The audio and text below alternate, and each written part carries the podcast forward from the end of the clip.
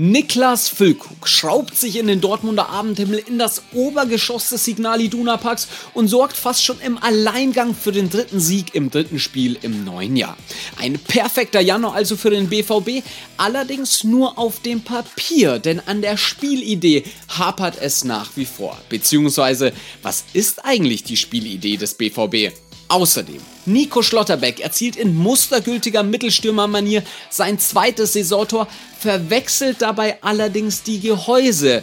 Skurriler war im Anschluss nur noch seine Analyse und ob der BVB noch im Winter einen Topstar verpflichtet? Ab in eine neue Folge Die Dortmund Woche. Los geht's.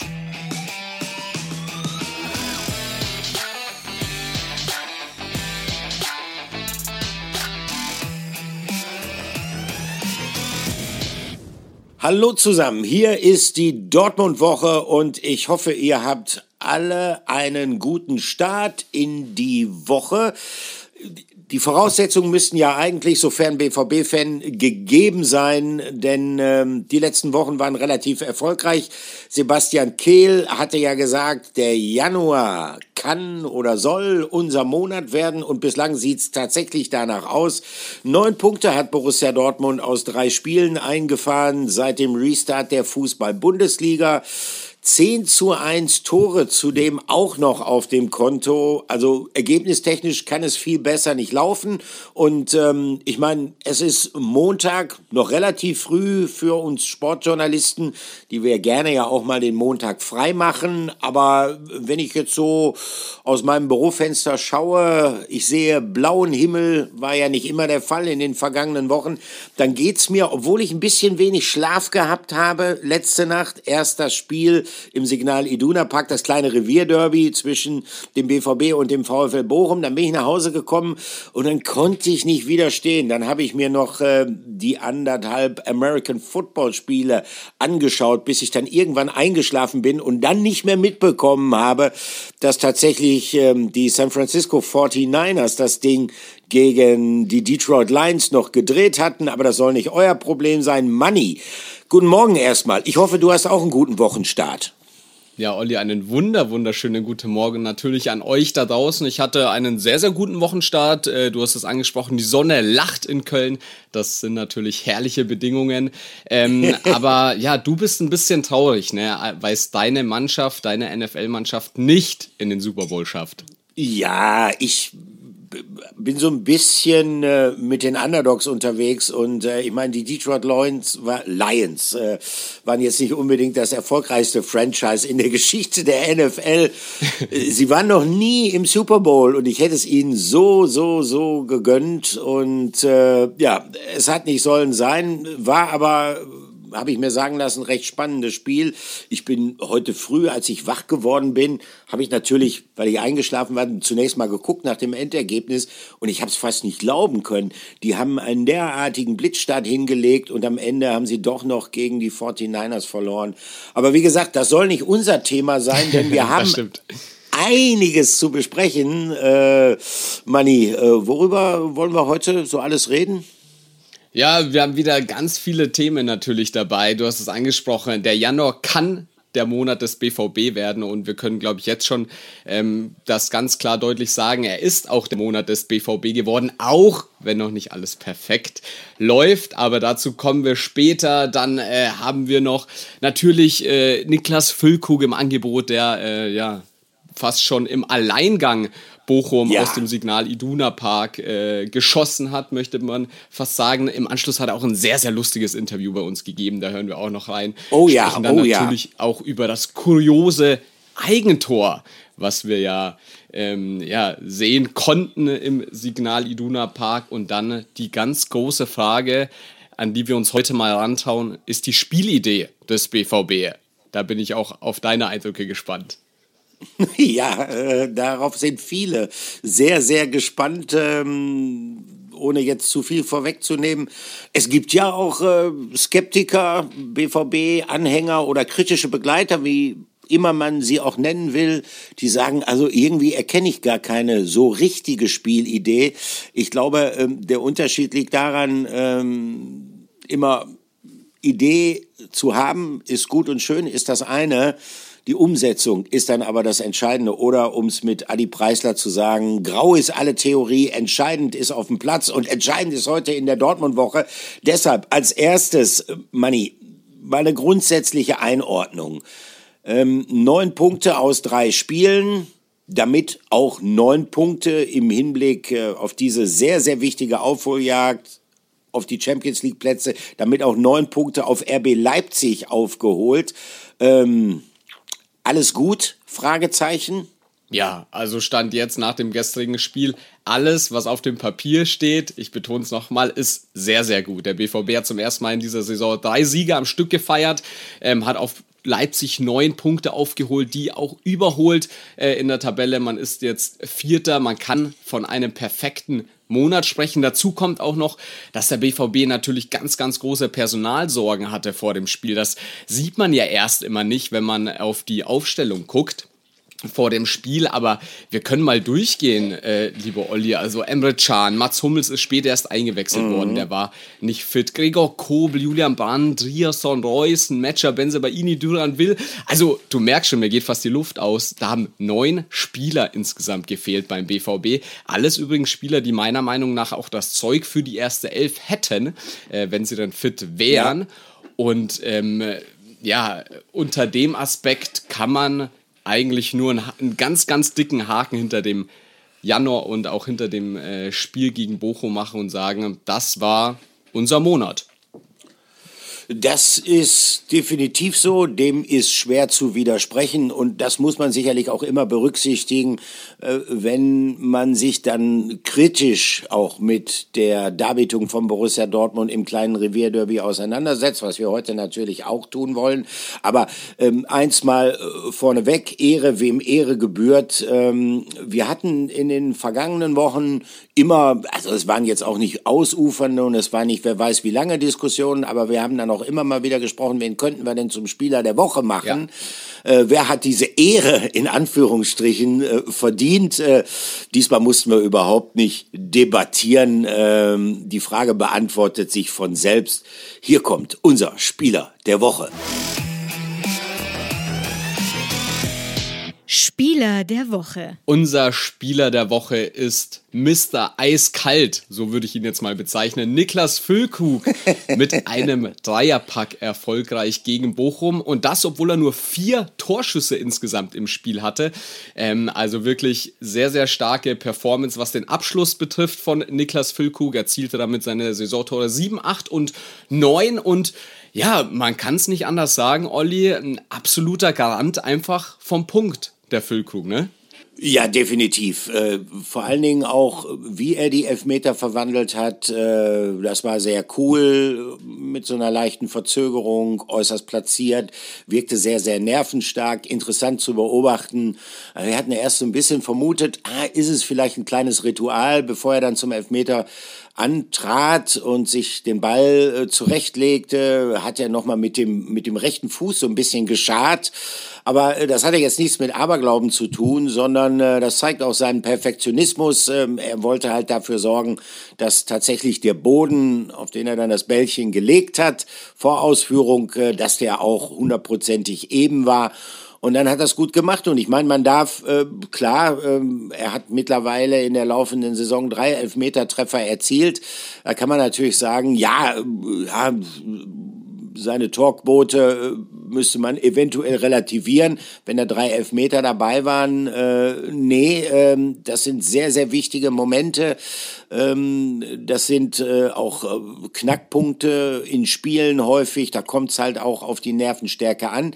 Die hat er zweifelsfrei. Und er hat sich jetzt ja auch nicht davon beeindrucken lassen, dass er es da am Sonntag äh, mit jemandem zu tun hatte, der eine ausgewiesene Expertise gerade bei Strafstößen hat, nämlich Bochums Keeper Manuel Riemann. Ne? Ich glaube, der hat fast die Hälfte aller Elfmeter gehalten.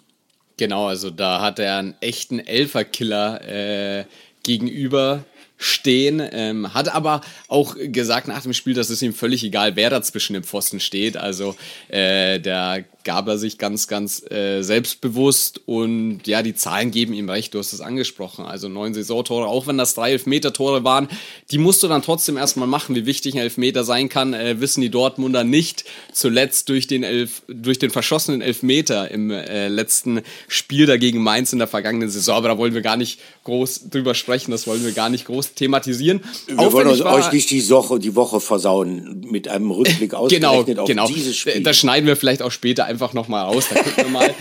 ähm, was auffällig war natürlich auch, es gab diesmal keine Diskussion um den Ball. Ne? Nee. Also Jaden Sancho hat sich diesmal zurückgehalten. Da gab es wahrscheinlich dann auch die, die klare Anweisung von den Verantwortlichen oder vielleicht von Füllkrug selbst. Ähm, und er hat ja auch gezeigt, dass er Elferschütze Nummer 1 aktuell ist. Ja, genau. Also ich habe dann tatsächlich äh, extra mal auf äh, Jaden Sancho geschaut. Ich sage, was macht er jetzt? Macht er noch mal einen Versuch? Wagt er es? Nein. Also äh, er ging sogar ein paar Meter zurück, als dann die Entscheidung äh, feststand. Also er wollte, glaube ich, auch nach außen dann deutlich signalisieren. Nee, nee, nee, nee. Also damit habe ich jetzt nichts zu tun. äh, bitte, Herr Füllkrug, äh, schreiten Sie hier zur Tat, was er dann letztendlich auch, wie wir mittlerweile wissen, gut war. Ähm, Nochmal zu Niklas Füllkrug. Ähm, extrem wichtig natürlich, dass er diese Treffer gemacht hat, diese drei Tore gegen den VfL Bochum, weil es ja auch ein Spiel war, was, was durchaus äh, zäh war, in dem es nicht unbedingt ganz, ganz viele äh, Tormöglichkeiten gegeben hat dann äh, für den BVB, was zum einen damit zusammenhängt, dass also Bochum natürlich auch äh, eine sehr robuste, mannorientierte Verteidigung hat. Ähm, das ist nicht so einfach, sich da durchzukombinieren. Du hattest dann häufig auch eine relative Ballung von Spielern in und um den Strafraum der Bochumern, also von Dortmunder Spielern. Äh, da waren jetzt auch nicht besonders viele Räume da und ähm, wenn es dann gerade nicht ganz so viele Möglichkeiten gibt, ist es umso wichtiger, dass man dann einen eiskalten Stürmer hat, der dann auch da ist. Wie gesagt, zwei Elfmeter-Tore, sicherlich, das muss man immer wieder dazu sagen, aber auch äh, dann einen weiteren Treffer äh, gemacht was ja auch eine weitere Spezialität ist von Füllkrug mit dem Kopf. Und ähm, ich glaube, nicht nur seine Treffer stehen Borussia Dortmund äh, sehr gut zu Gesicht, sondern auch sein ja sehr ausgeprägtes Selbstvertrauen. Ne? Ja, das auf jeden Fall. Also der strotzt vor, Selbstvertra vor Selbstvertrauen, ähm, obwohl er ja auch in einer ungewohnten Rolle gespielt hat. Also ähm, das erste Mal, klar, er war nominell der Stürmer Nummer eins äh, auf der neuen, aber er hatte auch diesmal Yusufa Mokoko neben ihm. Also, äh, ja. erstmal setzt Edin Terzic also auf eine Doppelspitze, zumindest war das auf dem Papier so. Im Spiel hat man dann schon auch gesehen, Mokoko hat sich dann des Öfteren mal fallen gelassen, sodass ähm, Niklas Füllkrug dann doch wieder alleine vorne war. Aber auf dem Platz standen zwei Stürmer. Terzic hat mit Doppelspitze gespielt. Ähm, ich habe es ja in den letzten Wochen schon immer so ein bisschen ja, was heißt gefordert, aber ich habe mich schon dafür immer stark gemacht, dass ich gesagt habe, Mukoko, lass den doch einfach mal spielen, auch gerne neben Niklas Füllkrug. Ähm, ja, ich erinnere mich. Genau, genau. Und äh, diesmal war es endlich soweit. Ich habe mich auch gefreut, als ich es dann in der Aufstellung gelesen habe. Ja, und äh, meine Euphorie wurde dann etwas gedämpft, muss ich auch ganz ehrlich sagen, Olli. Ähm, ich habe es mir ein bisschen flüssiger vorgestellt alles. Ich auch, ich auch. Ähm, also ich, ich, ich war ohnehin skeptisch, was diese zwei Spitzenlösungen angeht, äh, weil ich natürlich auch weiß, wie Borussia Dortmund ansonsten spielt, was eigentlich die Stärken des BVB sind oder sagen wir es mal sein müssten. Das ist das Flügelspiel mit zwei schnellen Außen, die dann auch immer die Möglichkeit haben, nach innen zu ziehen. Gerade wenn man sich auch die Flügelbesetzung jetzt vom äh, Wochenende anschaut, mit Donny Malen meistens über rechts, mit Jaden Sancho meistens über links, deren Stärke Flanke ist es, ich meine, sie können natürlich auch mal bis zur Grundlinie durchgehen, dann eine Flanke nach innen ziehen, aber eigentlich ist deren Stärke dann auch nach innen zu ziehen, selber den Abschluss zu suchen, Doppelpass zu spielen. Und wenn du dann den Doppelpass spielen willst, dann brauchst du natürlich vorne schon auch eine Boxbesetzung, die in erster Linie ballsicher ist, äh, mit der man dann kombinieren mhm. kann. Und äh, bei aller Wertschätzung für Niklas Füllkrug, was seine Trefferquote angeht, was seine Kaltschnäuzigkeit angeht, äh, das ist nach wie vor, auch wenn ich finde, dass er da durchaus einige Fortschritte in dieser Saison schon zu verzeichnen hat, das ist nicht unbedingt seine Stärke. Und ich finde, sie ist es nach wie vor auch nicht von Yusufa Mukoko. Nee, aber also, ja, ich, ich greife schon mal ja, rein, Olli. Du, ich bin da ein bisschen anderer Meinung tatsächlich.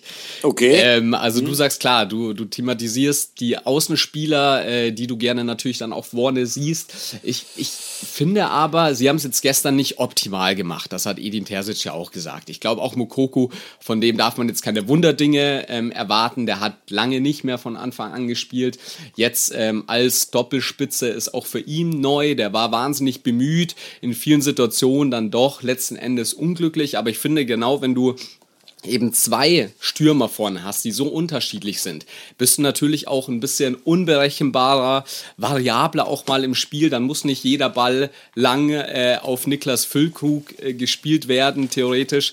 Ähm, den könntest du dann sogar als Gegenspieler oder auch als gegnerische Mannschaft auch mal doppeln. Und so war das ja dann auch oft. Und dann finde ich, ist es gut, wenn man einen Mukoko hat, der ein bisschen andere Vorzüge hat als ein Niklas Füllkrug. Und die beiden Stürmer sind ja eh ohnehin sehr oft kurz gekommen, beziehungsweise äh, sind eben entgegengelaufen. Und so schaffst du natürlich auch hinter der gegnerischen Viererkette oder auch Abwehrkette, je nachdem wie viele da dann spielen, auch Platz, um dann eben mit Donny Malen, mit Jaden Sancho in diese Räume laufen zu können. Und ich finde, das ist gestern, ich habe es mir ein bisschen besser vorgestellt, das gebe ich zu, ähm, ist nicht hundertprozentig immer aufgegangen, aber ich finde, es ist trotzdem meiner Ansicht nach ein Versuch auch für die Zukunft wert. Also äh, ich widerspreche dir ungern, aber da bin ich etwas anderer Meinung. Also ganz ehrlich, weil ähm, einmal grundsätzlich äh, habe ich eben schon gesagt, große Stärke von Borussia Dortmund, äh, eine Flügelbesetzung, äh, Flügelspieler zu haben, die mit Geschwindigkeit äh, dann entweder tatsächlich durchgehen bis zur Grundlinie oder die halt nach innen ziehen. Aber ich glaube, wenn man sich beispielsweise die erste Halbzeit mal anschaut, ähm, dann gab es durchaus äh, Situationen da, wo man sagen kann, da wäre mehr drin gewesen, sowohl für Donny Malen als auch für Jaden Sancho. Also äh, nur, wenn die dann natürlich in der Box alles zustehen haben, äh, dann gibt es für die einfach zu mhm. wenig Raum. Das ist der große Nachteil dieser Spielweise. Äh, und dann bin ich nach wie vor auch der Meinung, dass es für dieses äh, Zwei-Spitzen-System die falsche Besetzung ist mit Füllkrug und mit Mukoko, sondern dann würde ich mir wünschen, dass, wenn wir mal davon ausgehen, dass Füllkrug dann eher die Rolle des Stoßstürmers einnimmt und dann brauchst du natürlich eine zweite Spitze, die dann sozusagen um den Stoßstürmer herumspielt. Du hast es eben gesagt, Mukoko hat das dann auch versucht, indem er sich hat so ein bisschen fallen lassen, aber dafür ist er dann für mich auch nicht kombinationssicher mhm. genug. Dann bräuchte ich tatsächlich vielleicht eher einen Donny Malen, der das dann vielleicht etwas besser ausfüllen kann. Also ich, ich bin der Meinung, das ist nicht die beste Ausrichtung für Borussia Dortmund. Ich weiß allerdings auch, dass es sicherlich so ein bisschen damit zu tun hat, du hast es eingangs dieser Folge angesprochen, in welcher personellen Besetzung Borussia Dortmund dieses Spiel gestalten musste. Das heißt natürlich, dass man mit äh, Julian Brandt und mit Marco Reus die beiden Kandidaten für die Zehnerposition nicht zur Verfügung hatte und sich deshalb vielleicht auch äh, was anderes einfallen ja, lassen also musste. Du sagst, also du ich sagst, gebe dir insofern recht, dass ich sage, die, die, die sozusagen gestern. Ja, ja, ah. davon gehe ich aus. Davon gehe ich wirklich aus. Ähm, und das finde ich ist ganz interessant. Das hat dann ja selbst äh, Niklas Füllkrug, der äh, diese diese Doppelspitzenvariante also sehr vehement äh, verteidigt hatte, dann auch uns gegenüber. Es gab regelrecht so eine kleine Diskussion anschließend zwischen äh, uns Journalisten und Niklas Füllkrug über die taktische Ausrichtung in der Mixzone. Die ist relativ interessant. Aber äh, Füllkrug hat diese Ausrichtung verteidigt, aber das hat er dann auch eingeräumt. Er hat gesagt, es gab auch bestimmte Gründe, warum wir so gespielt haben. Ne? Ja, also ich sehe es nicht so, dass es eine Notlösung sein muss. Ich glaube nach wie vor, dass das Potenzial hat. Äh, ich weiß, hier sind ein bisschen zu viele Spieler dann vorne in der Box, wenn das so ist, und zu wenig Raum für die Außen, die ja ähm, immens wichtig sind beim BVB. Ähm, ich finde aber trotzdem, dass man dem Ganzen vielleicht, ich weiß, die Zeit hat man nie im Profifußball, aber vielleicht muss man dem Ganzen einfach noch Zeit geben und auch einem Mukoko ein bisschen Zeit geben, dass die sich aufeinander abstimmen können. Ähm, und dann glaube ich nach wie vor, dass dann trotzdem auch gerade, wenn sich die beiden auch mal fallen lassen oder einer kurz kommt und einer in die Tiefe startet, immer noch genügend Platz und Raum ist für die, für die schnellen Außen, um dann eben zum Tor zu stoßen, in den Strafraum zu kommen. Also ich würde das Ganze sehr, sehr gerne nochmal sehen. Ähm, vielleicht wird da auch in der, unter der Woche nochmal intensiv trainiert. Ich finde, dass es keine Notlösung ist. Ich würde Mokoku sehr gerne dort nochmal sehen, aber ich glaube, ähm, da darf man auch mal anderer Meinung sein. Ja, danke, danke. Sehr großzügig, äh, Herr Sedelbauer, dass ich auch mal meine Meinung sagen darf. Also, äh, okay, und, und bei der bleibe ich tatsächlich auch. Ich glaube schon, dass es beispielsweise in Heidenheim dann natürlich auch wieder mit, mit mehr personellen Alternativen äh, tatsächlich der BVB war relativ gebeutelt jetzt in dem Bochum-Spiel, aber das Positive ist auch, es sieht so aus, als ob die allermeisten wieder zurückkommen werden. Dann hat Edin Terzic auch wieder andere Möglichkeiten. Und ich gehe ja. davon aus, dass er die im, am Freitag dann in Heidenheim auch nutzen wird. Und nochmal zu Mokoku. Ähm, er muss sich einfach steigern. Und das ist jetzt tatsächlich unabhängig von dieser Debatte um zwei Spitzen, nur ein Mittelstürmer. Er muss sich einfach steigern, um mehr Einsatzzeiten bei Borussia Dortmund zu bekommen. Es gab eine Leistungssteigerung von ihm, dann fand ich zu Beginn der zweiten Hälfte, kurioserweise kurz bevor er dann ausgewechselt worden ist. Hat er seine in, stärkste Phase, ne? Ja, definitiv, definitiv. Dann, das man ja auch, hat eine tolle Schusstechnik, diese, äh, diese Fackel, die er da losließ, kurz vor der, von der Strafraumkante, die Riemann da so gerade eben noch zur Ecke lenken konnte. Also da sah man dann seine Dynamik, seine Explosivität etwas stärker, aber das ist einfach auch vom Spielverständnis. Das ist mir noch zu dünn. Aber äh, ich wollte noch mal darauf zurückkommen, ähm, was ich eben gesagt habe. Wir haben ja dieses Thema. Äh, ich könnte mir vorstellen, dass euch das auch interessiert, weil das ist ja schon länger äh, virulent und ihr habt wahrscheinlich auch so eine Art Manni Sedelbauer im Freundeskreis, der dann immer wieder seine abstrusen Thesen vertritt. ist besser mit zwei Spitzen. Und deshalb schlage ich jetzt einfach mal vor, wir hören mal rein, ähm, wie diese Diskussion zwischen uns Journalisten und Niklas Füllkrug gelaufen ist. Ich kann schon mal vorwegnehmen, äh, Niklas Füllkrug äh, ist trotzdem ein guter Typ, aber der vertritt die gleiche Meinung wie Manni Sedelbauer.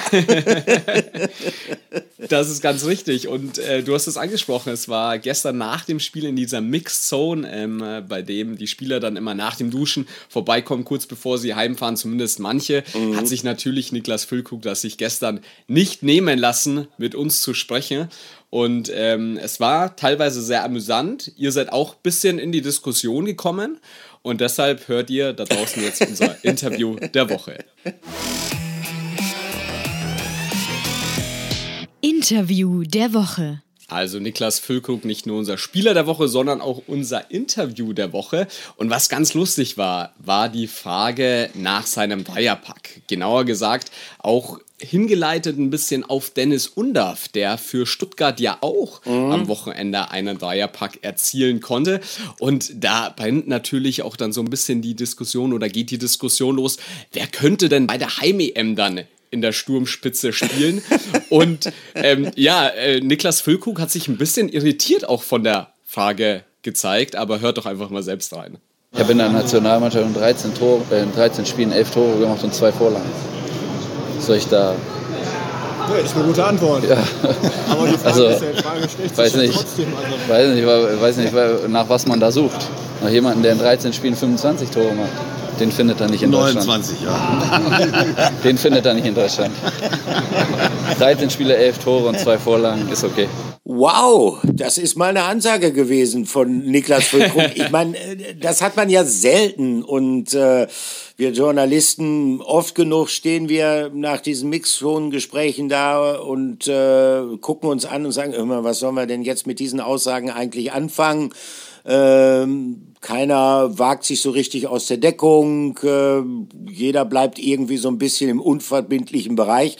Und das zeichnet Niklas Füllkrug aus, dass das bei ihm ein klein wenig anders ist. Also da hört man schon das geballte Selbstvertrauen, was sicherlich äh, gerade ein, ein Stürmer, ein Torjäger auch braucht. Äh, Manni, allerdings äh, ich habe auch kurz gestutzt mal bei einem Teil seiner Aussage. Und ich bin mal gespannt, ob du auch gestutzt hast. Ich habe so das Gefühl, also da hat sich bei Niklas Füllkrug äh, vielleicht ein bisschen zu viel Selbstvertrauen, ein kleiner Rechenfehler eingeschlichen. Ja, Kann das sein? Ich glaube, er hatte einen kleinen Zählfehler drin. Ich habe dann auch gestern Abend, als ich mir das nochmal angehört habe, nochmal geguckt im Internet und die DFB-Spiele mir angeguckt. und ich komme aber nur auf zehn Tore. Ich ne? auch. Also, das ist immer noch eine gute Bilanz, aber elf Tore hat er noch nicht. Aber gut, in dem Torrausch, in dem er sich wahrscheinlich nach dem Spiel immer noch befunden hat, hat er wahrscheinlich gedacht, ja, für den DFB hat er auch noch ein Tor mehr gemacht. Aber ähm, ja, wie, wie du schon sagst, also ich glaube, das zeugt einfach von seinem enormen Selbstvertrauen, ja, das er aktuell hat. Und ich glaube, nach drei Toren in einem Spiel, wenn du es da nicht hast, wann dann? Und das darf man ihm auch gönnen. Und ich finde ihn nach wie vor ein wahnsinnig angenehmen Gesprächspartner Absolut. nach den Spielen, ähm, weil der einfach jemand ist, der auch mal, äh, entschuldigt bitte meine Ausdrucksweise, auch mal auf die Kacke haut, wenn es nicht läuft und einfach mal geradeaus sagt, was er denkt. Und das ist für uns schon sehr, sehr angenehm. Genau. Und äh, vor allen Dingen, man muss sagen, äh, den zweiten Teil der Aussage, dem kann nun wirklich niemand widersprechen, da wo er gesagt hat, also ich weiß nicht, äh, nach was man da sucht, nach jemandem, der in 13 Länderspielen 25 Tore gemacht hat, den findet ja. man in Deutschland nicht. Und das ist definitiv so. Jetzt könnte man natürlich sagen, ja, das ist vielleicht auch das Dilemma äh, des deutschen Fußballs, dass es da keinen besseren oder keinen treffsicheren äh, deutschen Stürmer derzeit gibt. Ja, äh, da ist was dran. Ähm, Deutschland, klassisches Mittelstürmerland, hatte schon mal deutlich mehr Auswahl, was die Neuner-Position angeht. Dem ist seit geraumer Zeit nicht mehr so. Das wäre jetzt ein Kapitel für sich das jetzt aufzubröseln, woran das liegt. Das hängt sicherlich ja. auch damit zusammen, dass in der Ausbildung von Spielern ja etwas falsche äh, Schwerpunkte gesetzt worden sind. Alles drängt irgendwie ins zentraloffensive Mittelfeld. Äh, jedes äh, Talent wird immer weiter in die Richtung geschult, äh, Kombinationsfußball.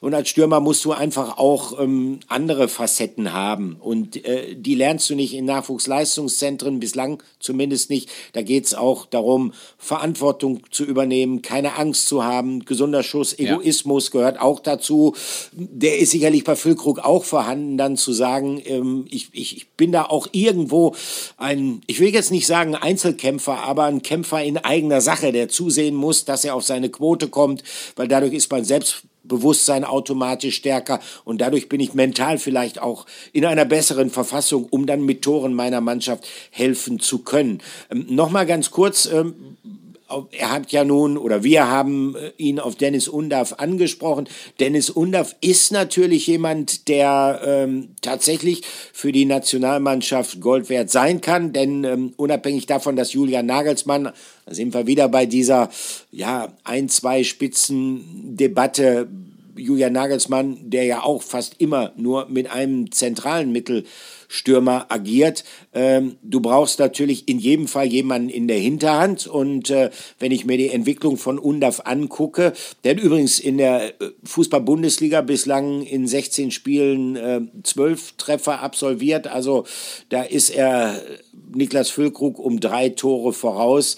Allerdings ähm, ist die Offensive beim VfB Stuttgart äh, auch äh, insgesamt äh, äh, besser in Schwung gekommen in der ja. laufenden Saison und davon profitiert er natürlich nicht unerheblich. Aber nochmal ganz interessant, wenn ich mir dann tatsächlich mal die Torschützenliste der Fußball-Bundesliga anschaue, um, um das Thema Stürmer dann auch ja, so ein bisschen abzurunden, da sieht man natürlich auch das Dilemma. Also Harry Kane zieht äh, da ganz einsam an der Spitze seine Kreise mit 23 Treffern. Äh, du hast Seru Girassi mit, mit 17 Toren, Teamkollegen von Dennis Undav. Obwohl er du nicht hast, oft äh, gespielt hat. in der Tat, äh, obwohl er nicht so oft gespielt hat, der hat äh, nur 14 Einsätze bislang zu verbuchen. Dann auf drei kommt äh, Luis Openda, der Belgier von RB Leipzig mit 13 Treffern, obwohl es für RB Leipzig ja auch nicht rund läuft in, in dieser Saison bislang. Dann Undav, das ist der erste Deutsche auf vier. Dann hast du äh, Viktor Boniface, zehn Tore, Leverkusen. Du hast Ermedin Dimirovic mit, mit zehn Toren, also der auch noch für Füllkrug. Und das äh, zeigt so ein bisschen, ähm, ja, dass Deutschland wirklich nicht gerade gesegnet ist, äh, was Mittelstürmer angeht. Ähm, und äh, ja, ähm, ich meine, wenn man sich da noch überlegt, Manni, äh, Yusufa Mokoko war WM-Teilnehmer. Ja. Das war damals sicherlich überraschend. Und äh, man hatte da natürlich auch so ein bisschen geglaubt, ja, okay, der soll jetzt mal ein klein wenig reinschnuppern bei der Nationalelf. Vielleicht könnte die Euro 2024 dann ja sein Turnier werden, aber äh, das liegt eher in, in weiter Ferne momentan. Also es müsste schon eine erhebliche Leistungssteigerung bedeuten und das würde dann wiederum bedeuten, dass äh, der BVB tatsächlich deiner These folgt und häufiger mit zwei Spitzen spielt. Ja, ich merke schon, Olli, du bist heute im Diskussionsmodus. ja. äh, vor allem was Mukoko betrifft. Nein, aber unterm Strich, äh, um das Ganze abzukürzen, ähm, äh, Niklas Füllkrug wahnsinnig wichtig, nicht nur wegen seiner drei Tore jetzt im Bochum-Spiel für den BVB, das ist ganz klar und er wird auch für den DFB bei der Heim-EM ganz wichtig sein. Und ich glaube, aktuell ähm, führt kein Weg an ihm vorbei und es ist, und ich glaube, da können wir Ja, uns ja. alle mit der deutschen Nationalmannschaft freuen. Auch gut, dass jemand wie Dennis Undaff jetzt da noch dazukommt, der vielleicht auch gar nicht jetzt auf dem Niveau von Niklas Füllkrug bewegt. Da kann man sicherlich auch diskutieren. Ähm, aber vielleicht auch einfach ja, so ein bisschen den Konkurrenzkampf entfacht. Und wir haben ja auch beim BVB gesehen, kaum stürmt Mokoko mit Füllkrug. Also vielleicht so ein kleiner Konkurrenzkampf auch vorne in der Spitze performt Niklas Füllkrug. Also vielleicht braucht er das ja auch so ein bisschen. Und ich glaube, da können wir uns mit Niklas Füllkrug freuen, ähm, dass er beim BVB performt und dann hoffentlich auch bei der Heim-EM. Wir haben ähm, in der Mixed Zone auch über andere Themen mit Niklas Füllkrug gesprochen, beziehungsweise, und jetzt merke ich es gerade, Olli, du warst gestern bei Niklas Füllkrug auch schon ein bisschen im Diskussionsmodus, und zwar ging es da ums Spielsystem, und ich würde Ja. sagen, lass uns da mal schnell reinhören. Jetzt habt ihr mit mal zwei Spitzen gespielt. Ähm, sah von oben aus, äh, als ob nicht alles rund. Mal viele Bälle habt ihr jetzt Fandet ihr? in der ersten Halbzeit. Fandet ihr? Ja, vielleicht Ich erschreckt das immer ein bisschen, wie ihr, wie ihr, wie ihr das wahrnehmt, weil wir haben eine, also wir, wir sind sehr gut zum 16er gekommen in der ersten Mhm. Halbzeit. Wir haben viele richtig gute Abläufe gehabt, die du mit einer Spitze nicht gehabt hättest. Ähm, wo ich dann nochmal auf Mucki ablege oder Mucki nochmal querlegt am 16er. Das sind alles Aktionen, wenn wir da zum Abschluss kommen, dann sind das brandgefährliche Dinge. Aber da fehlt uns halt gerade noch so ein bisschen dieser, dieser letzte Punch. Wir haben oft im, im letzten Drittel unseren eigenen Mann nicht gefunden. Oder die Bochumer haben halt auch nochmal gestört. Da ist halt oft nochmal auch ein Gegner dabei. Ähm, das hat natürlich äh, verschiedene Gedanken, verschiedene Hintergründe gehabt, warum wir das so spielen wollten. Bochumer spielen eins gegen eins über den ganzen Platz und äh, wenn du die zwei Innenverteidiger rausziehen kannst, dann entsteht dahinter ein Riesenraum. Ähm, den sind wir nicht ganz so optimal belaufen, aber wir haben trotzdem immer wieder heute fleißige tiefe Läufe gemacht, auch die kleinen, die schon im letzten Drittel vor dem 2-1 zum Beispiel von Sabi, der dann nochmal tief geht. Ähm, sonst entsteht dieses Tor gar nicht. Und ähm, deswegen fand ich, äh, ich fand, wir waren sehr präsent. Es war immer die Box sehr gut besetzt, wenn wir auf Außen durch waren.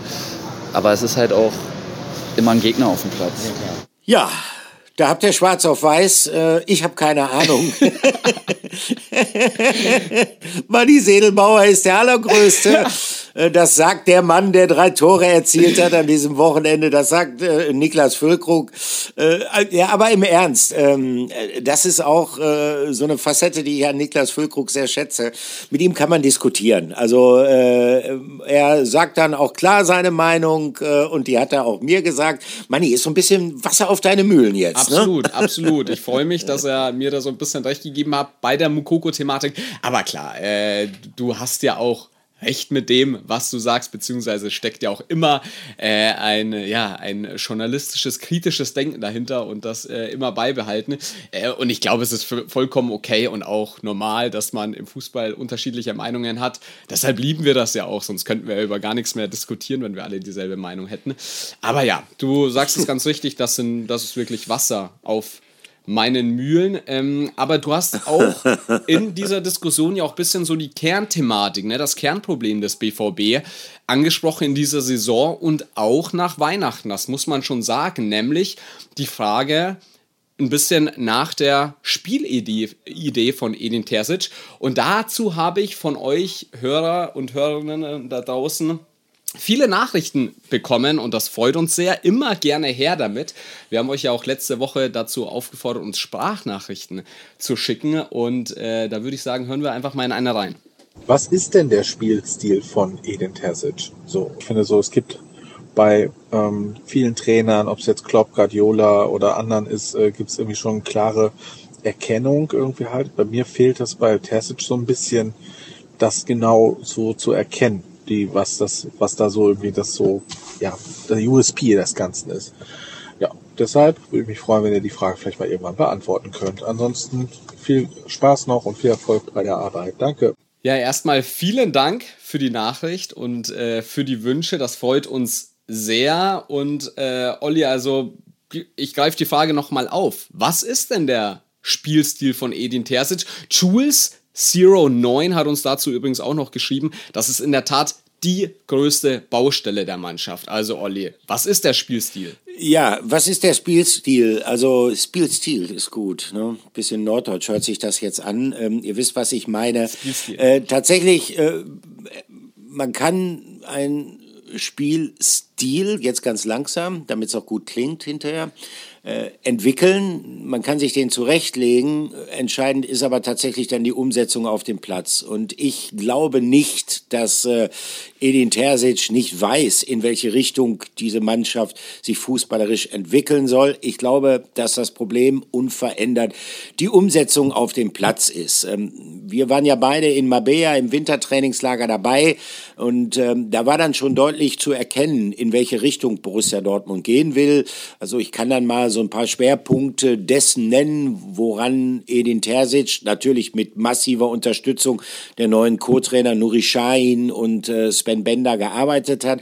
Einmal Spielaufbau, das ist sozusagen der klassische Dreieraufbau, sprich der Ball soll nach Möglichkeit in der Eröffnung vom Torhüter entweder auf einen Innenverteidiger oder auf einen zentral defensiven Mittelfeldspieler gespielt werden, der dann möglichst schnell auf einen Außenverteidiger äh, weiterleitet. Ähm, so hat man das vor.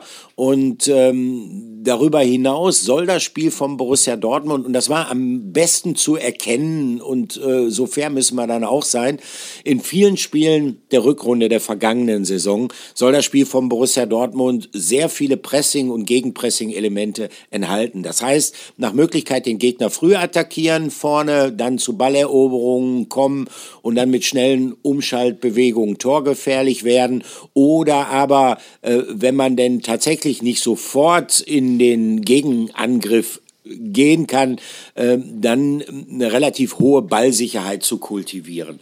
Und ähm, ja, da, genau. dazu ist es natürlich wichtig, und jetzt wären wir mal beim Negativbeispiel, ähm, nehmen wir eins aus der jüngsten Vergangenheit, ähm, tatsächlich am Sonntag das Spiel gegen den VfL Bochum. Dazu ist es dann tatsächlich extrem wichtig, dass jeder genau weiß, was er zu tun hat. Und wenn man sich beispielsweise das Gegentor anschaut, ich meine jetzt nicht dieses ja, bisschen slapstickartige Eigentor dann in der letzten Konsequenz ähm, von Nico Schlotterbeck. Aber wenn man sich die Entstehung des Gegentores ankauft, dann sieht man daran, woran es bei Borussia Dortmund hakt. Äh, nämlich, ich glaube weniger daran, dass es keine Spielidee gibt, sondern an der Umsetzung oder anders ausgedrückt an der Voraussetzung für eine erfolgreiche Umsetzung. Denn da war es tatsächlich so, dass der BVB im Spielaufbau den Ball verloren hat und zwar nicht nur einmal, sondern gleich dreimal hintereinander. Man hat ihn hier sogar, um es mal positiv zu sehen, zweimal zurückerobern können. Ja. Aber dann war er halt sofort wieder weg und das ist halt definitiv tödlich. Äh, Manni, ähm, was glaubst du, was sind da, nehmen wir mal diese spezielle Situation vor dem Gegentor, was sind da die Fehler, die da gemacht worden sind? Ja, ich glaube einfach, genauso wie du es auch schon angesprochen hast, ne, ähm, von der Spielidee, die ist sich schon vorhanden. Also ähm, Edin Terzic hat da schon einen klaren Plan, wo es hingehen soll. Nur klafft da einfach so eine Lücke zwischen Erwartung und was dann auf dem Platz gezeigt wird. Also genau das, was du angesprochen hast, Passing, Gegenpassing, hohes Anlaufen, Kontrolle dann im Spiel, das ist ja genau diese ich nenne es jetzt mal, äh, ist ein bisschen inflationär dieses Wort, aber diese BVB-DNA, ja. die man ja eigentlich zeigen möchte, schnelles Umschalten und so weiter. Und in der Situation versucht, die, die du jetzt angesprochen hast, vor diesem, ähm, ja, vor diesem skurrilen Eigentor, ähm, da sieht man es einfach mustergültig. Ne? Also die Bemühung, hinten rauszuspielen, sich rauszukombinieren, die ist ja da. Nur bekommt es der BVB entweder mit den Spielern oder weil es einfach bislang noch nicht so richtig greift, einfach noch nicht hin. Und ja. dann ähm, bekommst du einfach mit einem Gegner, mit einem VfL Bochum, der dann in der Situation auch stark ähm, ins Gegenpressen geht, einfach Probleme. Dann klappt dieses Herausspiel mit Meunier Süle nicht, ähm, dann verliert Füllkrug vertändelt dann den Ball, ja, und äh, dann kommen wir auch schon eigentlich zu dieser skurrilen Szene, ne? Also ähm, der Ball wird vertändelt auf der rechten Abwehrseite. Ähm, Patrick Osterhage, der Bochumer, ist dann auf der linken offensiven Seite der Bochumer durch, passt den äh, Ball scharf herein. Ja, Alex Meyer kommt aus, will den Ball eigentlich nur halb hoch abfangen und dann hat er die Rechnung ohne Nico Schlotterbeck gemacht.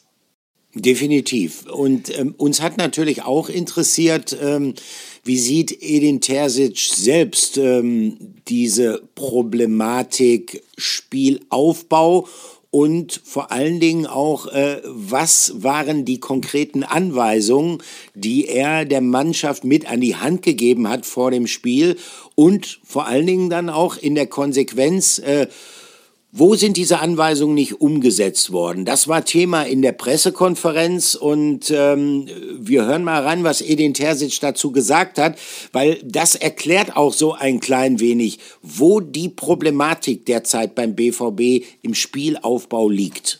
Wir wussten, dass es heute schwer sein wird, ähm, in, in unseren Dreieraufbau zu wechseln, weil, weil die Bochumer sehr aggressiv im 1 gegen 1 anlaufen und du die Phasen brauchst, ähm, um das Spiel zu beruhigen, damit jeder in die Position reinkommen kann, damit du dir nicht die Konter fängst.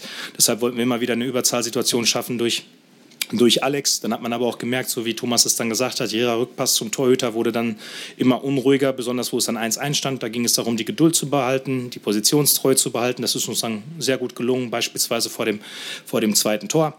Ähm, was uns nicht gefallen hatte, war beispielsweise beim Gegentor. Wir wollen uns immer wieder die Räume hinter der Abwehr öffnen, indem unsere beiden Stürmer entgegenkommen. Dann sollten unsere Flügelspieler tief gehen.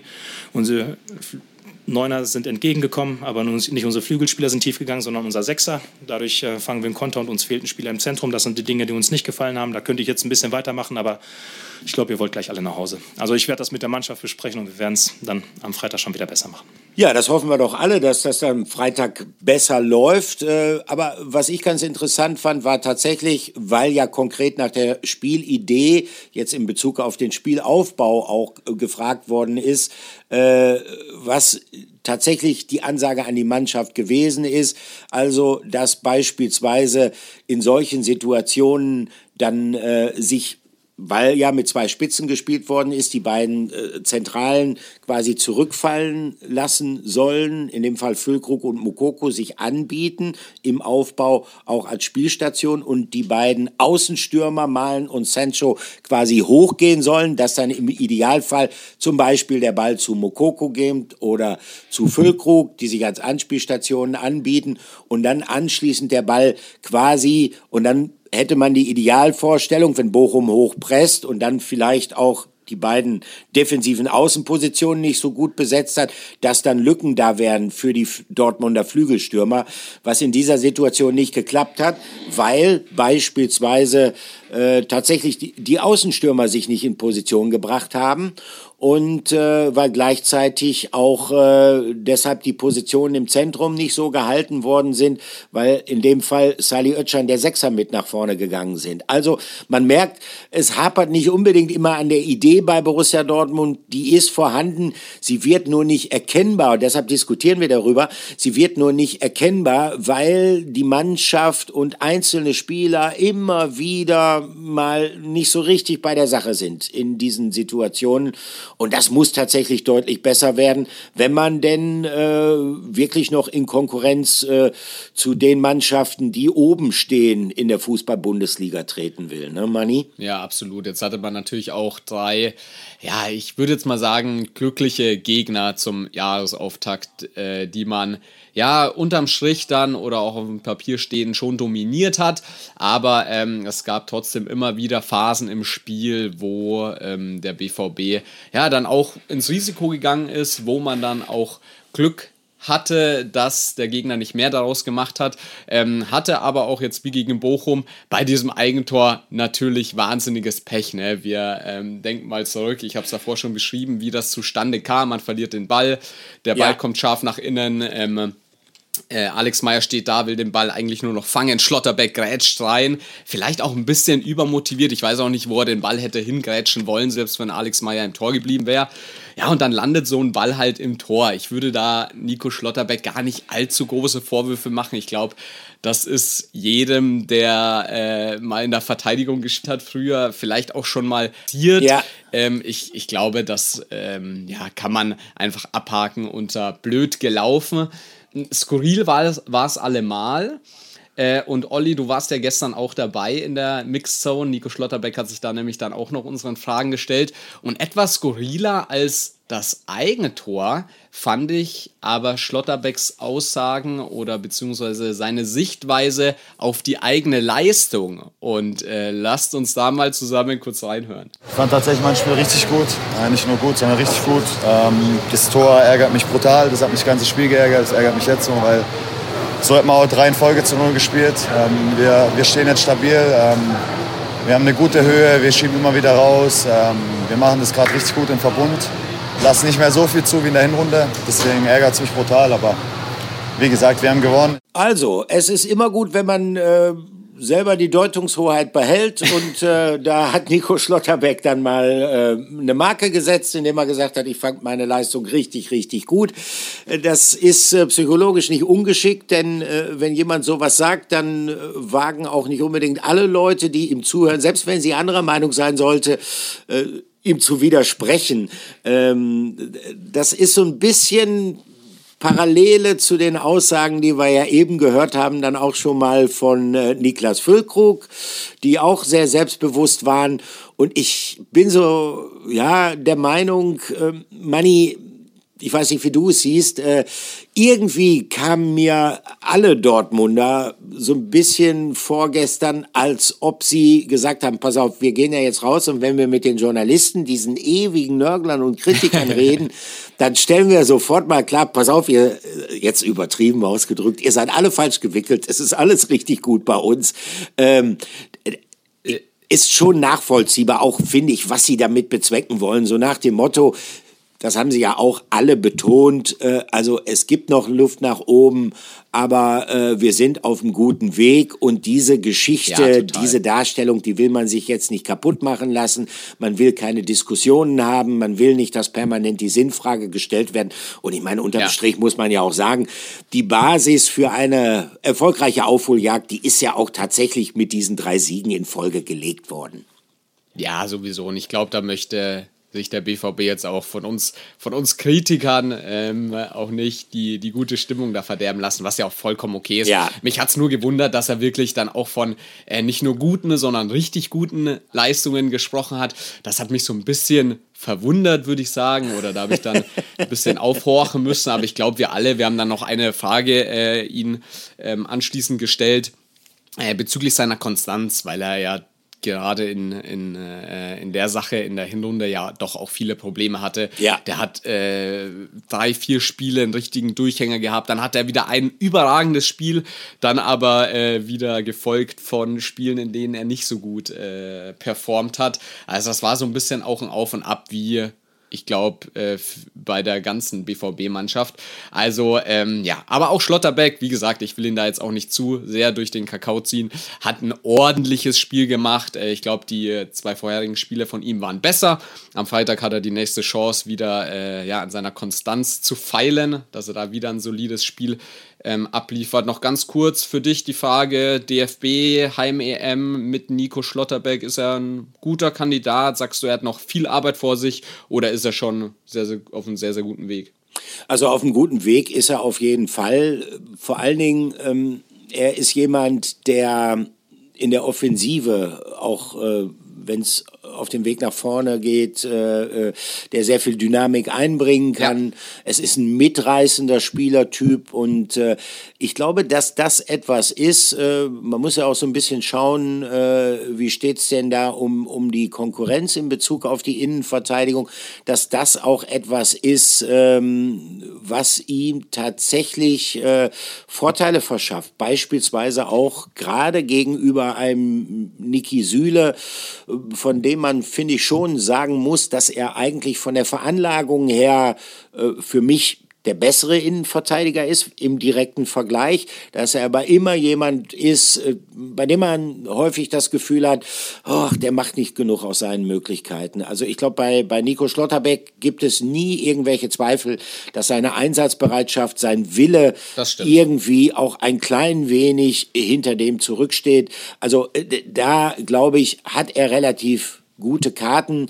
Ähm, er ist noch relativ jung, er ist jemand, dem die Zukunft gehört. Deshalb, ja. Äh, also was die Nominierung, was den Kaderplatz angeht, glaube ich, da muss er sich relativ wenig Sorgen machen. Ja. Wie es dann mit einem Stammplatz aussieht, das weiß man nicht. Das hängt dann möglicherweise auch so von den letzten Eindrücken vor dem Turnier ab. Das hängt dann tatsächlich vom Saisonfinish und den Leistungen da in der Bundesliga ab. Und das ja. hängt dann sicherlich auch davon ab, wie präsentieren die Jungs sich dann auch in dieser unmittelbaren Vorbereitungsphase der Nationalelf vor diesem Turnier. Absolut. Ich glaube, er hat, wie gesagt, entscheidende Monate vor sich, aber ich bin da ganz bei dir. Kader sollte es auf jeden Fall klappen, zumal er ja auch ähm, auf der Außenverteidigerposition theoretisch spielen kann und das ja auch schon gemacht hat ähm, im äh, DFB-Trikot. Ähm, ja, glaube ich, zeigen. Mm, Olli, ich würde sagen, ein kurzer Themenwechsel. Ich glaube, das äh, nächste Thema haben ja. wir aber relativ schnell durch. Ich würde gerne nochmal auf Hans-Joachim Watz und äh, die Folgen seines Ausscheidens äh, zu sprechen kommen. Wie wir alle wissen, mhm. hört er als Geschäftsführer beim BVB im Herbst 2025 auf, verlängert seinen Vertrag eben nicht. Ähm, die sportliche Gesamtverantwortung, haben wir auch schon besprochen, möchte er im Juni dieses Jahr schon abgeben. Ähm, da wird gerade so ein bisschen nach einem geeigneten Nachfolger gesucht. In einem Interview äh, mit den Kollegen der Bild hat äh, Hans-Joachim Watzke jetzt gesagt, es wird nicht den einen neuen Watz gegeben, sondern die Verantwortung soll auf mehreren Schultern verteilt werden. Also da wird es jetzt nicht diese eine Person geben, ähm, die sein Nachfolger werden wird. Das war schon mal eine ganz interessante Sache. Und dann stellt sich für mich ja auch so ein Stück weit die Frage, was passiert eigentlich mit Matthias Sammer? Auf dem Papier ist er ja der externe Berater des BVB. Wie schätzt du es ein? Wie geht es mit ihm weiter? Ja, also man muss zunächst mal, wenn man diese Personalie Sammer beurteilen will, zunächst mal äh, seine genaue Rolle kennen. Und seine genaue Rolle ist, ich weiß tatsächlich, so wie du es gesagt hast, ähm, er wird wahrgenommen als externer Berater von Borussia Dortmund. Das ist aber tatsächlich nicht seine genaue Rolle, denn er ist sein äh, Berater, also er ist Watzkes externer Berater. das heißt, okay. ähm, er wird von Borussia Dortmund bezahlt, das ist richtig. Aber äh, im Grunde genommen berät er den dann ja scheidenden Vorsitzenden der Geschäftsführung, nämlich Hans-Joachim Watzke. Und ähm, wenn Watzke bei Borussia Dortmund, zumindest was das operative Geschäft angeht, Geschichte sein wird, dann gibt es eigentlich auch keinen Platz mehr für Matthias Sammer. Es sei denn, es sei denn, äh, der Nachfolger von Hans-Joachim Watzke oder aber äh, irgendjemand bei Borussia Dortmund in leitender Funktion ist der Meinung, wir wollen weiter mit Sammer als Berater zusammenarbeiten. Und da muss man natürlich erstmal wissen, bevor man diese Frage beantworten kann, wie sieht die Nachfolge ganz konkret personell aus. Äh, Das ist ja immer noch offen, um dann in einem zweiten Schritt dann die Frage stellen zu können, will der Nachfolger oder wollen die Nachfolger von Watzke auch weiterhin auf die Expertise von Matthias Sammer vertrauen? Ähm, man muss auch dazu wissen, dass Matthias Sammer jetzt äh, nicht von jedem Verantwortlichen von Borussia Dortmund gleichermaßen geschätzt wird.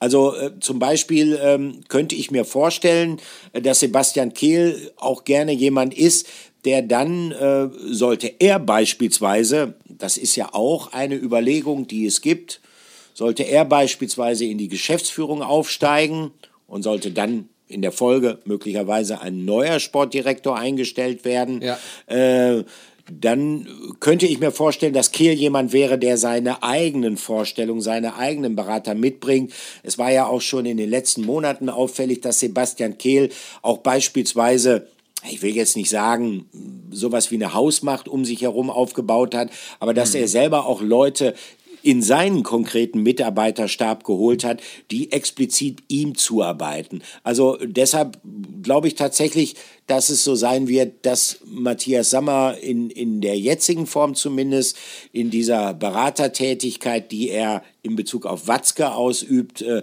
beim BVB früher oder später Geschichte sein wird. Okay, naja, es sind ja auch noch eineinhalb Jahre bis dahin, das vergisst man immer so ein bisschen. Das ist im Fußballgeschäft ja auch schon noch eine enorm lange Zeit, aber dann halten wir fest, Sammer wird vermutlich auch deiner Einschätzung nach mit Hans-Joachim Watzke den Verein Borussia Dortmund im Herbst 2025 wohl verlassen.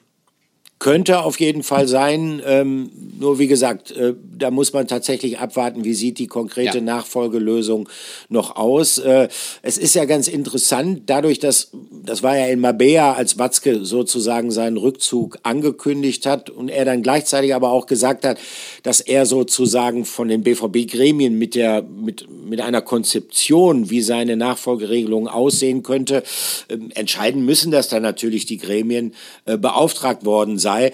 Und damit ist es natürlich so, dass jetzt quasi, ich sag mal, ähm, wenn man so will, die Bewerbungsphase eröffnet worden ist. Und auch jeder weiß, also die Zügel, wie denn tatsächlich diese Weichenstellung äh, bei Borussia Dortmund, eine extrem wichtige Weichenstellung, denn Watzke wird natürlich eine große Lücke hinterlassen. Die, ähm, wer die Zügel bei dieser Weichenstellung in der Hand halten wird, das ist niemand anderes als Hans-Joachim Watzke selbst. Äh, das finde ich auch, das darf man nie, äh, interessant, das darf man nie vergessen. Also er wird an Einfluss, zumindest in den kommenden Monaten, nicht verlieren.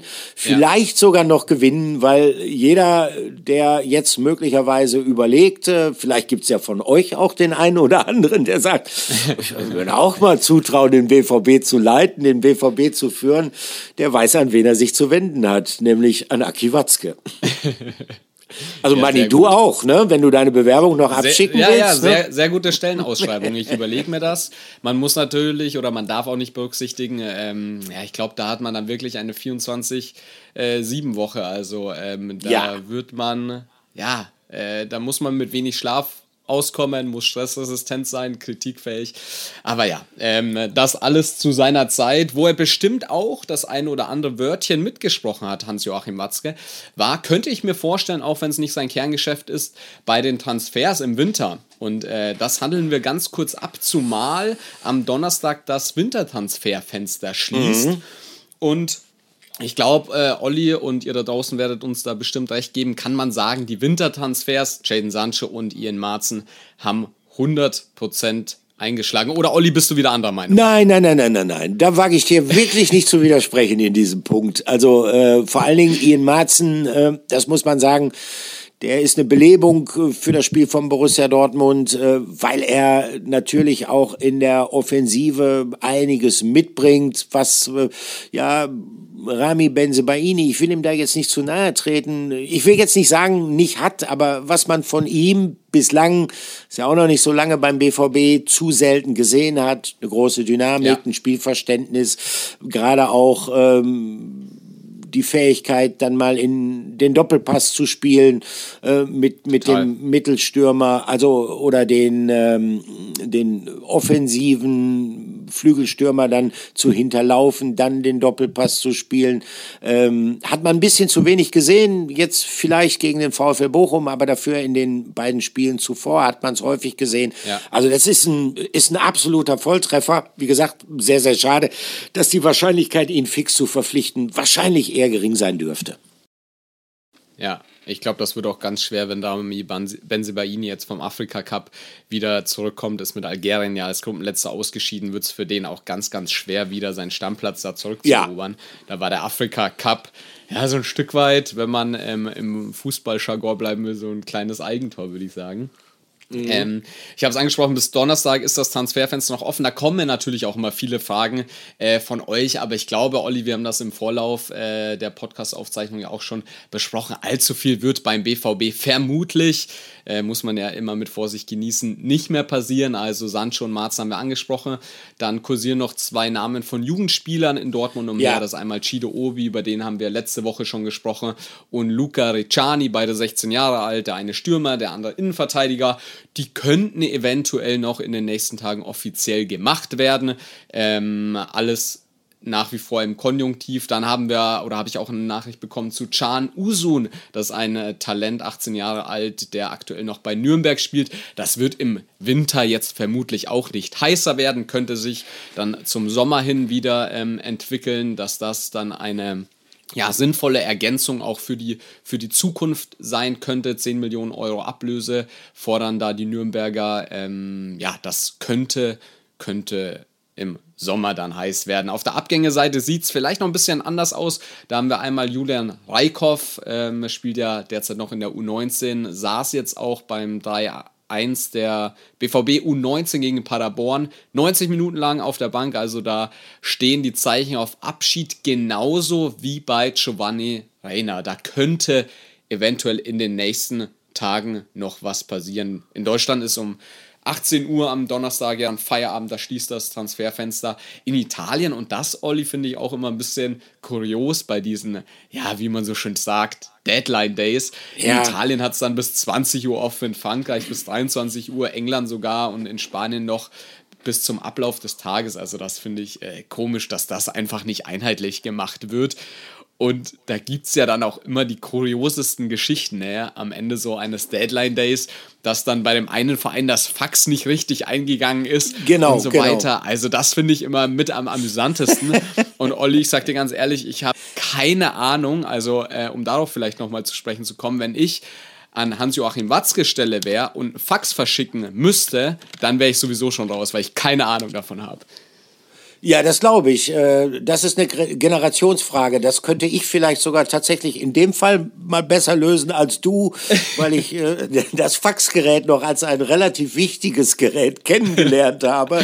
Sogar als es aufkam, da war es eine brutale Innovation. Das, also ist irre, also an äh, alle, man heute an alle an alle da draußen, wenn ihr Olli erreichen wollt, gerne Fax, sonst könnt ihr dann auch ähm, mich über Instagram und sonstiges kontaktieren, wenn ihr möchtet. Nein, Olli natürlich auch. Und Olli, bevor wir jetzt einen dicken Haken hinter diese, ja, diesen ja. erfolgreichen Januar beim BVB machen, ähm, hast du uns natürlich wie immer noch einen Wunder, eine wunderschöne Anekdote mitgebracht. Und äh, die handelt ja von einem, den muss man in Dortmund gar nicht vorstellen. Deshalb hier kommt unser Flashback der Woche. Flashback der Woche. Ja, der Flashback der Woche bin so ein bisschen von, selbst mit dieser Rubrik, äh, die sich ja mit der Vergangenheit beschäftigt, kann das mal passieren, von der Aktualität überrollt worden. Ich wollte eigentlich heute noch was äh, zu Ottmar Hitzfeld erzählen, ähm, aber das kann warten. Machen wir nächste Woche. Auf, machen wir vielleicht nächste Woche, ja. Äh, aufgeschoben ist nicht aufgehoben. Stattdessen erzähle ich, und das hat tatsächlich einen aktuellen Anlass, nochmal etwas über den zweiten Trainer in der BVB-Historie, der ja einen, einen Platz in den Herzen der Dortmunder Anhänger relativ schnell erobert hatte und den er bis alle Ewigkeit äh, für sich reklamieren kann.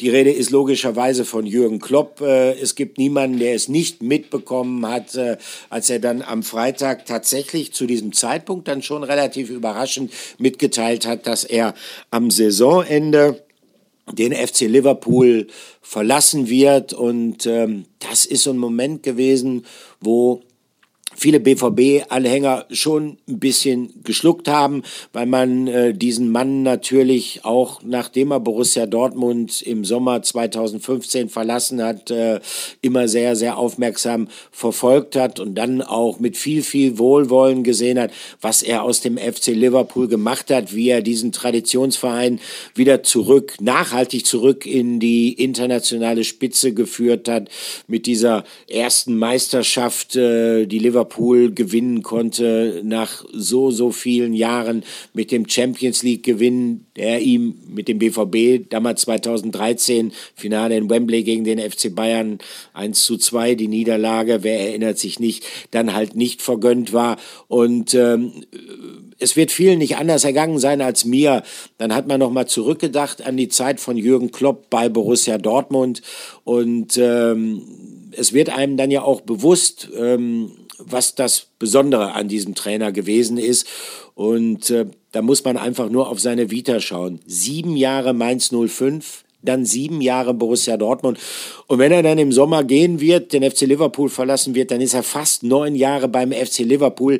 Das sind außergewöhnlich lange Verweildauern für einen Trainer, die es in der heutigen Zeit so fast gar nicht mehr gibt. Und ähm, nachdem ich äh, gehört habe, dass er gesagt hat, er nimmt seinen Abschied, da habe ich ähm, ganz spontan Hans-Joachim Watzke angerufen und äh, ihn gefragt, äh, was ihn bewegt hat, als er das vernommen hat. Und ich fand ganz interessant, was er gesagt hat. Er hat gesagt, ähm, ja, er hat nichts davon gewusst, hätte jetzt in den letzten Tagen vorher auch keinen Kontakt mit, mit Jürgen Klopp gehabt, aber ähm, er könnte es absolut nachvollziehen, denn ähm, die Leistung, die er da gebracht hat, insgesamt in seiner Trainerlaufbahn, die sei außerordentlich und vor allen Dingen sei sie auch deshalb außerordentlich, weil er das ohne Pause durchgezogen hat. Also er kam ja von Mainz, ähm, Mainz hat er quasi erstmal auf der Landkarte in der Fußball-Bundesliga etabliert, hat sie in die Fußball-Bundesliga geführt, ähm, ist dann auch wieder abgestiegen, dann ist er ja gescheitert beim Versuch wieder aufzusteigen, ganz knapp tränenreicher Abschied in Mainz, dann ging es sofort nach Dortmund. Er hat sozusagen durchgepowert, auch hat Watzke mich dann nochmal darauf hingewiesen, in dieser Sommerpause, also zwischen seinem Abschied aus Mainz und äh, seinem offiziellen Dienstantritt bei Borussia Dortmund, da war er schon komplett in die Planung involviert, hat Vorschläge gemacht, wie die Mannschaft auszusehen hat, hat beispielsweise da gesagt, pass auf, äh, ihr habt, der BVB kam damals aus einer Finanzkrise, hat hatte nicht viel Geld zur Verfügung und ähm, ich wüsste da jemanden, der ist erschwinglich und den habt ihr vielleicht noch nicht so auf dem Zettel, aber ich verbürge mich für den, der wird seinen Mann stehen in der Bundesliga und der wird gemeinsam mit uns wachsen. Das war neben Subotic, äh, den er dann geholt hat. Der hat ja dann diese Innenverteidigung gemeinsam mit Mats Hummels gebildet. Stichwort Kinderriegel, beide extrem unerfahren, aber beide waren sozusagen oder bildeten das Fundament, auf dem dann in diesen ersten zwei Jahren, in denen man dann immer knapp um eine europäische Qualifikation mitspielte, es dann nicht geschafft hat, aber die in diesen zwei Jahren das aufgebaut haben, was dann später ähm, diese Mannschaft geworden ist, die dann diese zwei Meisterschaften 2011, 2012 hat gewinnen können, 2012 sogar das Double. Ähm, und Jürgen Klopp sei jemand, der sich von morgens bis abends eingebracht hat äh, für seine Vereine, zu denen er auch immer so eine Herzensbindung hatte. Mainz, klar, da hat er auch schon gespielt. Ähm, das war logisch, dass er die da hatte, aber auch mit dem BVB hat er sich sofort identifiziert und diese totale Durchdringung eines Vereins, die hat er dann ja auch in Liverpool an den Tag gelegt und er hat äh, relativ schnell, kurz nachdem er da war, einen riesen Hype da ausgelöst. Ich war, als er vorgestellt worden ist, in Liverpool mit dabei. Er war am Tag vorher angereist und die englischen Kollegen, die hatten sofort das sind ja Herrscharen von Journalisten, die dann, das ist ja noch mal deutlich mehr als in der Fußball-Bundesliga, selbst bei einem Spitzenverein wie dem BVB, das sind Herrscharen von Journalisten, die ihm dann wirklich auf Schritt und Tritt gefolgt ist. Einer, der hat sogar geschafft, in sein Hotel einzudringen unter falschem Namen und hat dann quasi von der Gegensprechanlage im Foyer äh, Kontakt mit Klopp auf seinem Zimmer aufgenommen und hat dann versucht, über diese Gegensprechanlage ein Interview äh, mit Klopp zu führen. Also das waren schon äh, extreme Auswüchse. Gab es diese Pressekonferenz, wo er dann gesagt hat, nachdem er gefragt worden ist, ja, Mourinho hat ja gesagt, I'm the special one. Ähm, äh, wie würden Sie sich denn selbst bezeichnen? I'm the normal one from the Black Forest. Ich bin der normale Kerl aus dem Schwarzwald. Der FC Liverpool hat sofort äh, T-Shirts mit, mit diesem Slogan dann veröffentlicht. Also ähm, es ist ihm gelungen, innerhalb kürzester Zeit die Herzen der Fans ähm, zu ja, zu öffnen, äh, für sich zu gewinnen. Und er hat die Geschäftsführung, diese Fenway Sports Group, das ein US-Investmentunternehmen, die Eigner des FC Liverpool auf seiner Seite gebracht. Und das führte dann auch dazu, dass die sozusagen das Portemonnaie geöffnet haben und gesagt haben, ja, dieser Trainer, dem vertrauen wir das Geld an, der darf investieren. Und so konnte er diese große Mannschaft da aufbauen. Also eine ganz, ganz tolle äh, Karriere kann mich noch gut an den Tag seines Abschieds, also zumindest der Verkündung dieses Abschieds in Dortmund erinnern. Es war der 15. April 2015, Pressekonferenz im Signal Iduna Park. Äh, und da hat er dann gesagt, ähm, er sei nach reiflicher Überlegung zu dem Schluss gekommen, nicht mehr der perfekte Trainer für Borussia Dortmund zu sein. Äh, und dann war es dann soweit. Am Ende der Saison einer schwierigen, sein letztes Jahr in Dortmund. Zur Winterpause war man auf dem vorletzten Tabellenplatz, äh, punktgleich mit dem letzten, mit dem SC Freiburg. Und in der Rückrunde hat man dann aber nochmal die Kurve gekriegt und ist am Ende tatsächlich sogar noch Siebter geworden und in die Europa League einzuziehen.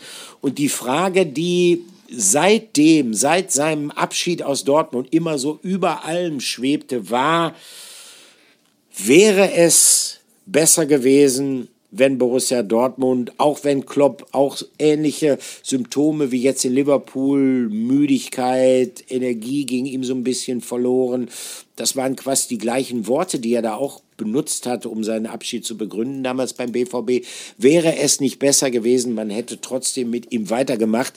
Ähm, Hans-Joachim Watzke hat dann 2019, da hat er quasi so eine Art Biografie geschrieben oder schreiben lassen von Michael Horeni, geschätzten Kollegen von der FAZ.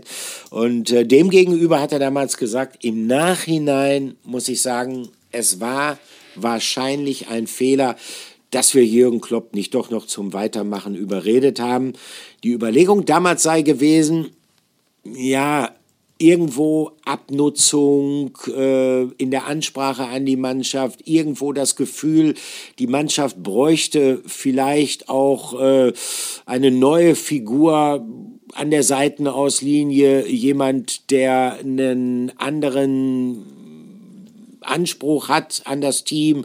Also man wollte auch die Spielweise so ein bisschen verändern, weg äh, von diesem Klopp-Stil, wie gesagt, mit sehr viel Pressing, Gegenpressing, wenig Ballbesitz. Und deshalb hätte man sich für Thomas Tuchel dann letztendlich entschieden. Und gleichzeitig hatte man auch das Gefühl, also in der Mannschaft wird sich nicht viel verändern. Also vielleicht ist ein Trainerwechsel gar nicht schlecht. Wie so häufig im Leben, im Nachhinein ist man immer schlauer. Es hat dann tatsächlich mehr Veränderungen in der Mannschaft gegeben als Borussia Dortmund äh, geglaubt hatte, dass es sie geben wird. Allerdings erst mit einem Jahr Verzögerung im Sommer 2016. Dann gingen dann wichtige Stammspieler mit Mikitarian, mit Mats Hummels, der dann äh, nochmal zu den Bayern ging, mit Ilkay Gündoğan, der zu Man City ging und mit Jakub Blazikowski. Also äh, es wäre dann durchaus äh, eine Blutauffrischung in der Mannschaft gewesen, so dass es sehr gut vorstellbar war, dass diese Geschichte mit Borussia Dortmund und Jürgen Klopp auch hätte erfolgreich weitergehen können, zumal auch Klopp seine Herangehensweise als Trainer so ein bisschen hinterfragt hat. Also er war beim FC Liverpool nicht mehr der gleiche Trainer mit den gleichen noch relativ starren Vorstellungen, was den Fußball angeht. Also das ging dann auch mehr in Richtung äh, spielerischer Dominanz, so ein bisschen weg von diesem reinen Pressing, Gegenpressing. Also unter Umständen äh, wäre es sehr erfolgreich gewesen, wenn man mit Klopp weitergemacht hätte. Nur, und das muss man tatsächlich sowohl Jürgen Klopp als auch den Verantwortlichen vom Borussia Dortmund, die ihn dann ja vielleicht auch nicht mit, mit aller Kraft versucht haben zum Bleiben zu überzeugen, zugutehalten. Das war damals in der Form so nicht absehbar. Aber die Frage, das merkt man bei Hans-Joachim Watzke, die hat ihn immer wieder beschäftigt, mit keinem Trainer ist man so richtig glücklich geworden anschließend. Und äh, ich glaube auch, dass Jürgen Klopp sich ähm, einige Male diese Frage gestellt hat. Äh, und, und, und diese Frage wollte ich heute, weil, weil sie mich auch sehr häufig beschäftigt hat, in den ganzen vergangenen Jahren. Immer wenn ein Trainer bei Borussia Dortmund ging oder gehen musste, habe ich mir diese Frage gestellt. Und ich bin bis heute zu dem Schluss gekommen, so richtig kann man sie logischerweise nicht beantworten. Aber die Vorstellung, man hätte mit Jürgen Klopp weitergemacht und man hätte ähm, eine, eine, eine richtig, richtig, vielleicht außerordentlich lange Ära dann tatsächlich erfolgreich einleiten können. Sie wäre, Manni, das muss ich zugegeben werden, eine, eine wunderschöne gewesen. Ja, das auf jeden Fall. Also ich glaube, äh, da war ganz, ganz viel toller Inhalt, äh, was auch die Person Jürgen Klopp einfach widerspiegelt. Und ich glaube, sowas wünscht sich auch jeder Fan, ne? so, eine, so eine Identifikationsfigur, die damit jeder äh, ja, Ader seines Körpers beim Spiel dabei ist, immer 100% gibt, immer mitgeht ähm, in jeder Situation, äh, immer das auch gerade herausspricht, was er denkt.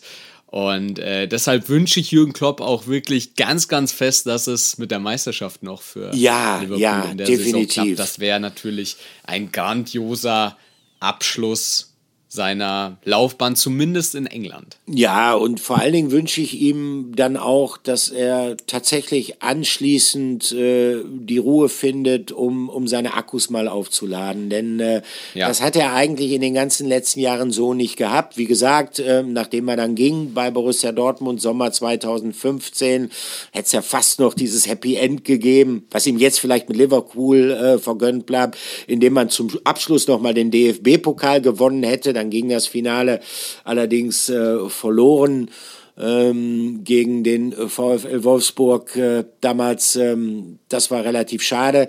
Äh, das wäre nochmal eine unglaubliche Sause geworden. Klopp hat damals übrigens gesagt, ja, wenn wir das jetzt noch gewonnen hätten, dann wäre es vielleicht auch zu kitschig geworden mit dem Abschied dann am Ende. Ja, Aber ja. Ich, das wünsche ich ihm natürlich mit dem FC Liverpool, dass es mit der Meisterschaft noch mal klappt dort. Äh, vor allen Dingen, weil man ja diese letzte Meisterschaft wegen Corona gar nicht hat richtig feiern können. Also ich, ich, ich wage mir das gar nicht auszumalen, was in Liverpool los ist. Und äh, dann wünsche ich ihm für die Zukunft, dass er zur Ruhe findet. Äh, äh, tatsächlich, äh, Herr Kollege Jörg Weiler, der ihn auch sehr, sehr gut kennt von der Bildzeitung, äh, der hat mir gesagt, ja, also irgendwo äh, muss Jürgen Klopp auch demnächst mal Ruhe finden und er muss vor allen Dingen auch mal ja. Zeit finden, das ganze Geld, was er in seiner Karriere verdient hat, auszugeben. Da ist natürlich ja, was stimmt, Wahres da war ja auch ein bisschen was dabei, da hast du recht. Und dann gönnt man ihm natürlich auch mal wieder besseres Wetter. Ne? Ich gucke gerade in Manchester gerade ja. natürlich äh, schöner Nieselregen bei 7 Grad wenn ich hier zumindest aus meinem Fenster gucke, äh, strahlender Sonnenschein. Ähm, das gönne ich ihm vor allem. Ja, genau. Und dann müssen wir doch irgendwann mal, wenn er tatsächlich dann mal Ruhe hat, dann müssen wir ihn mal äh, überreden. Und da werde ich alles dran setzen, dass wir ihn tatsächlich mal hier für eine Folge in der Dortmund-Woche Unbedingt. gewinnen. Ne? Schön, Olli. Dann würde ich sagen, Haken dahinter. Wir haben uns eh äh, etwas verquatscht. Ähm, aber wir hatten Wo ist da die Nachricht? Ne? so viele das kriegen wir gut hin, ja. ja. Das stimmt. Nein, also in diesem Sinne, äh, ich hoffe, euch hat diese Folge Spaß gemacht und ich hoffe, dass ihr eine gute Woche habt. Äh, Ich äh, blicke gespannt auf das kommende Wochenende. New Ground für mich. Ich werde tatsächlich nach Heidenheim fahren und Ja. bin sehr gespannt auf diese, ja sagen wir mal, etwas andere, etwas kleinere, etwas außergewöhnlichere Fußballstadt. Vor allem un unangenehmer Gegner, glaube ich. Äh, Das uns, sowieso, glaub Ich jetzt schon ja. einig. Olli, dann sehen wir uns am Freitag. Ich freue mich. Ähm, Ich mich auch. Euch da draußen und dir natürlich, Olli, wünsche ich jetzt einen wunderschönen Start in die Woche. Wenn ihr Anregungen, Wünsche habt, äh, Sprachnachrichten, wie wir heute schon gehört haben, schickt sie mir gerne zu oder Olli auch gerne einen Fax und damit würde ich sagen, macht es gut. bin ich zumindest schon mal vom, vom Brieftaubenstatus beim Faxstatus angelangt. Das ist doch eine Perspektive. In diesem Sinne, macht's gut. Ciao. Ciao.